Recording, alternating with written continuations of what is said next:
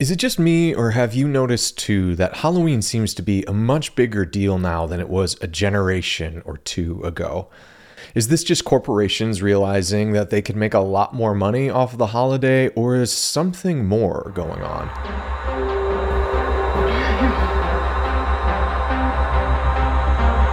I think there's something more to this with deep connections to religion and philosophy. And in today's episode, we're going to explore those connections and we're going to see how it's all connected to the universal classic monster movies of the 1930s through the 1950s. I didn't betray you.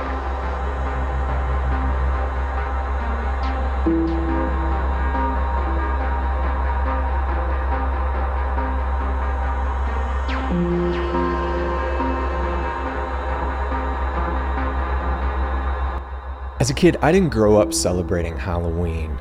I grew up in a Christian subculture that was deeply concerned about the satanic panic of the 1980s, and they didn't want kids dressing up in ways that seemed dark and demonic.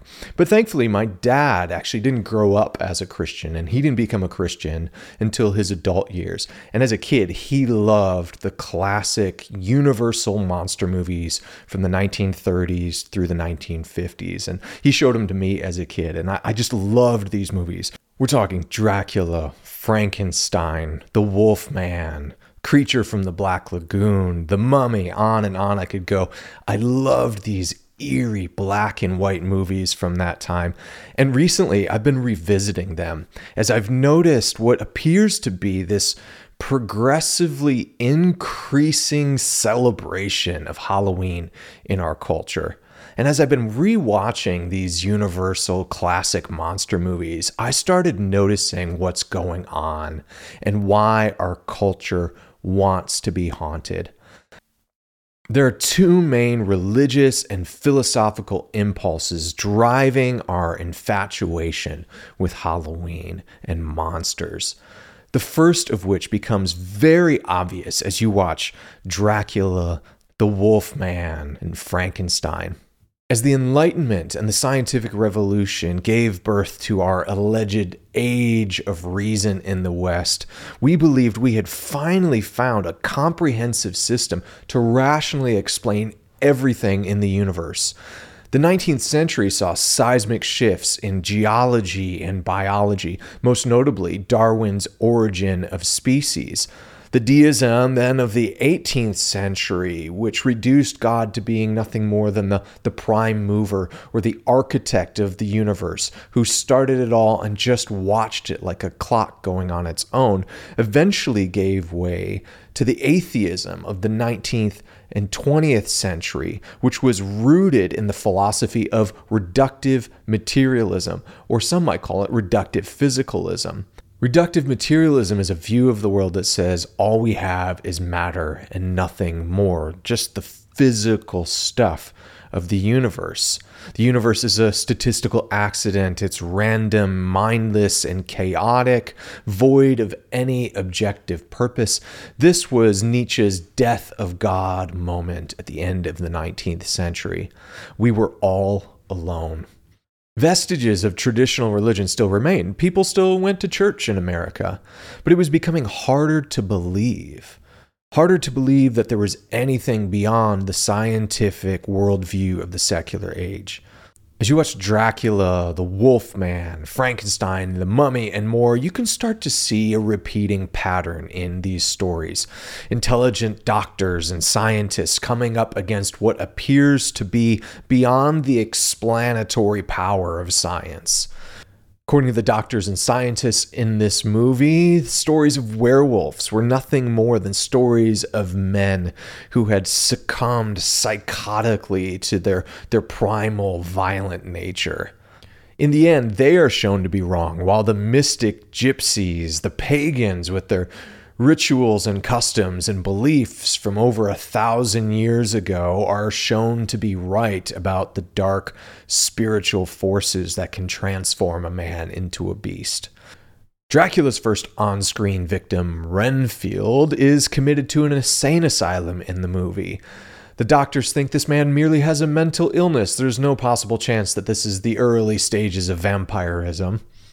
Once again, the doctors and the intelligentsia continually dismiss legends of vampires and their dark spiritual powers. It's only the foreign doctor, Dr. Van Helsing, who has not accepted the reductive materialism of the West, who sees Count Dracula for who he truly is, and understands that his power can't be explained within the scientism of their day.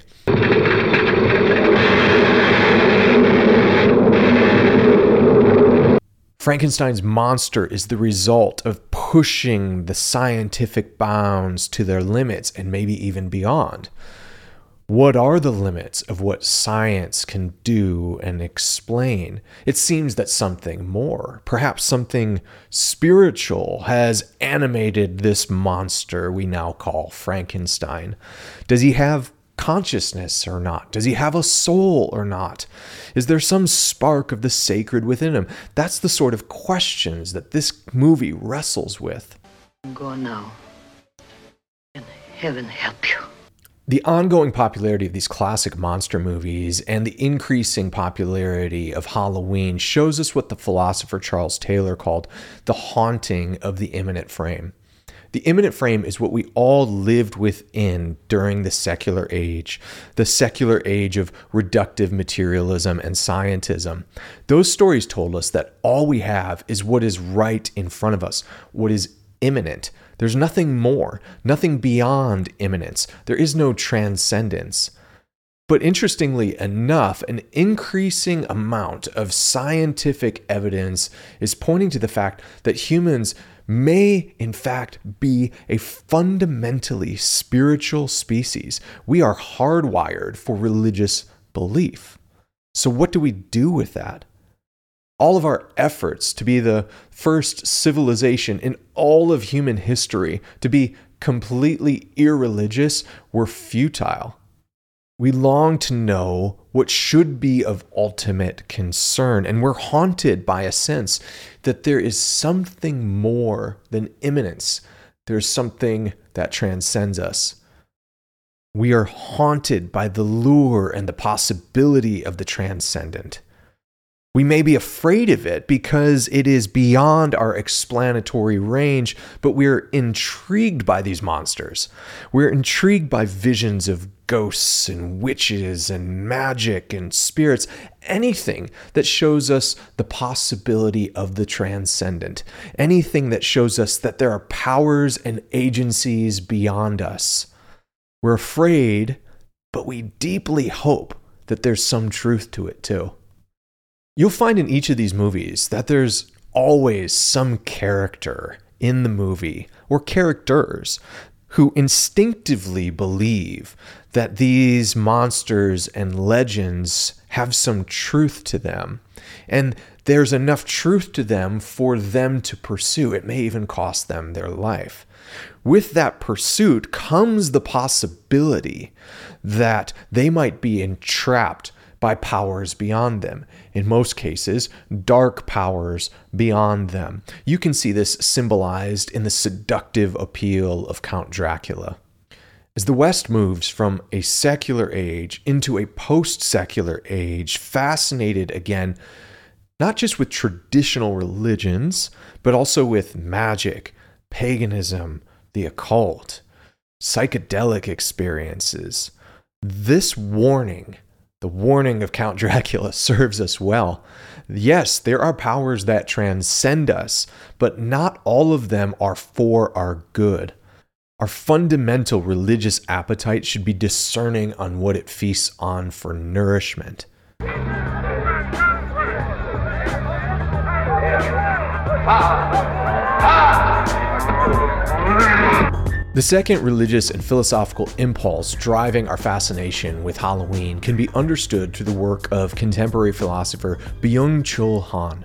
Han has been concerned with the meaning crisis and the mental health crisis in the West and the deeper philosophical forces driving their proliferation.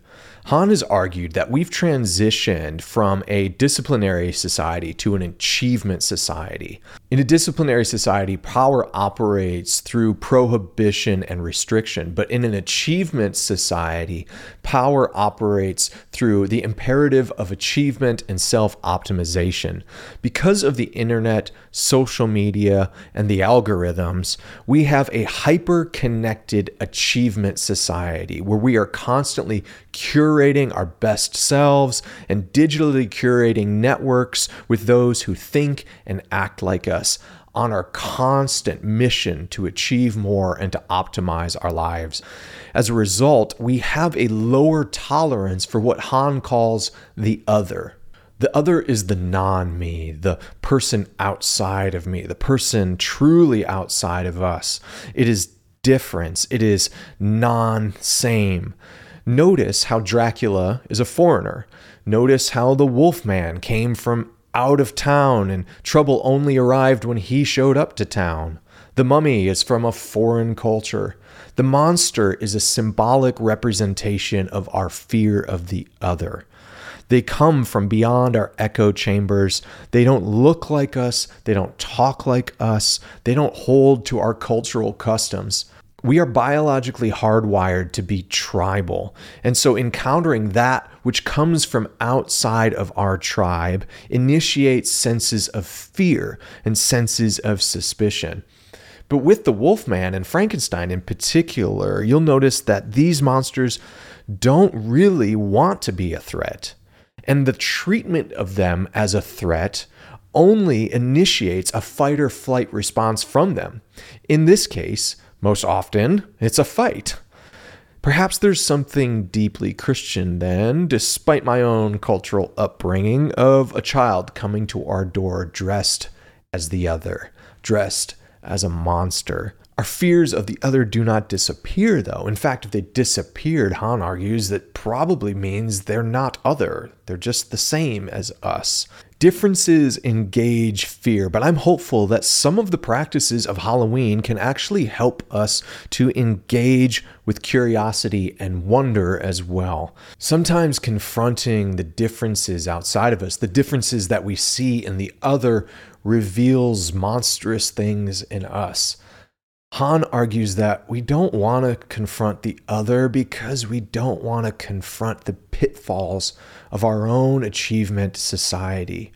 The never ending quest for self optimization that leads to depression, burnout, despair, and addictions to cope with our fears of failing.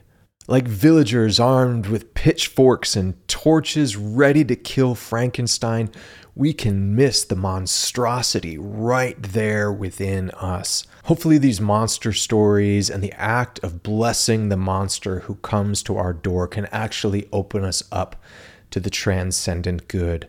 The transcendent good, which is both beyond us and right here with us. I think Halloween can open us up to God.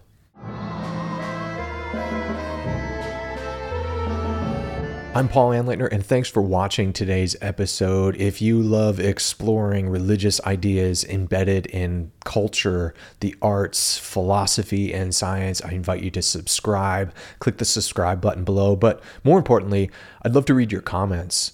This is a two way dialogue, probably more than that with all of you watching. It does me no good if I just stand here and talk in front of the camera and I don't hear back from you. So please tell me, what are your thoughts on Halloween? Do you see it increasing in popularity? Is it simply like corporate greed? Or am I right? Is there something more going on that points to deeper religious ideas and philosophical ideas moving, shifting, and evolving in our culture. I'd love to read your thoughts. Even if you're not a Christian, you come from some different context, I enjoy reading them. Someone, uh, last video, uh, was. Uh, a Hindu, left me this really, really great, awesome comment sharing his perspective on it, and I was deeply encouraged by it. So even if you don't have the same perspective as me, that's fine. I welcome all of your feedback in the comment section below. Thanks again for listening. If you're listening on the audio podcast, thanks for subscribing. And until next time, we'll talk again soon.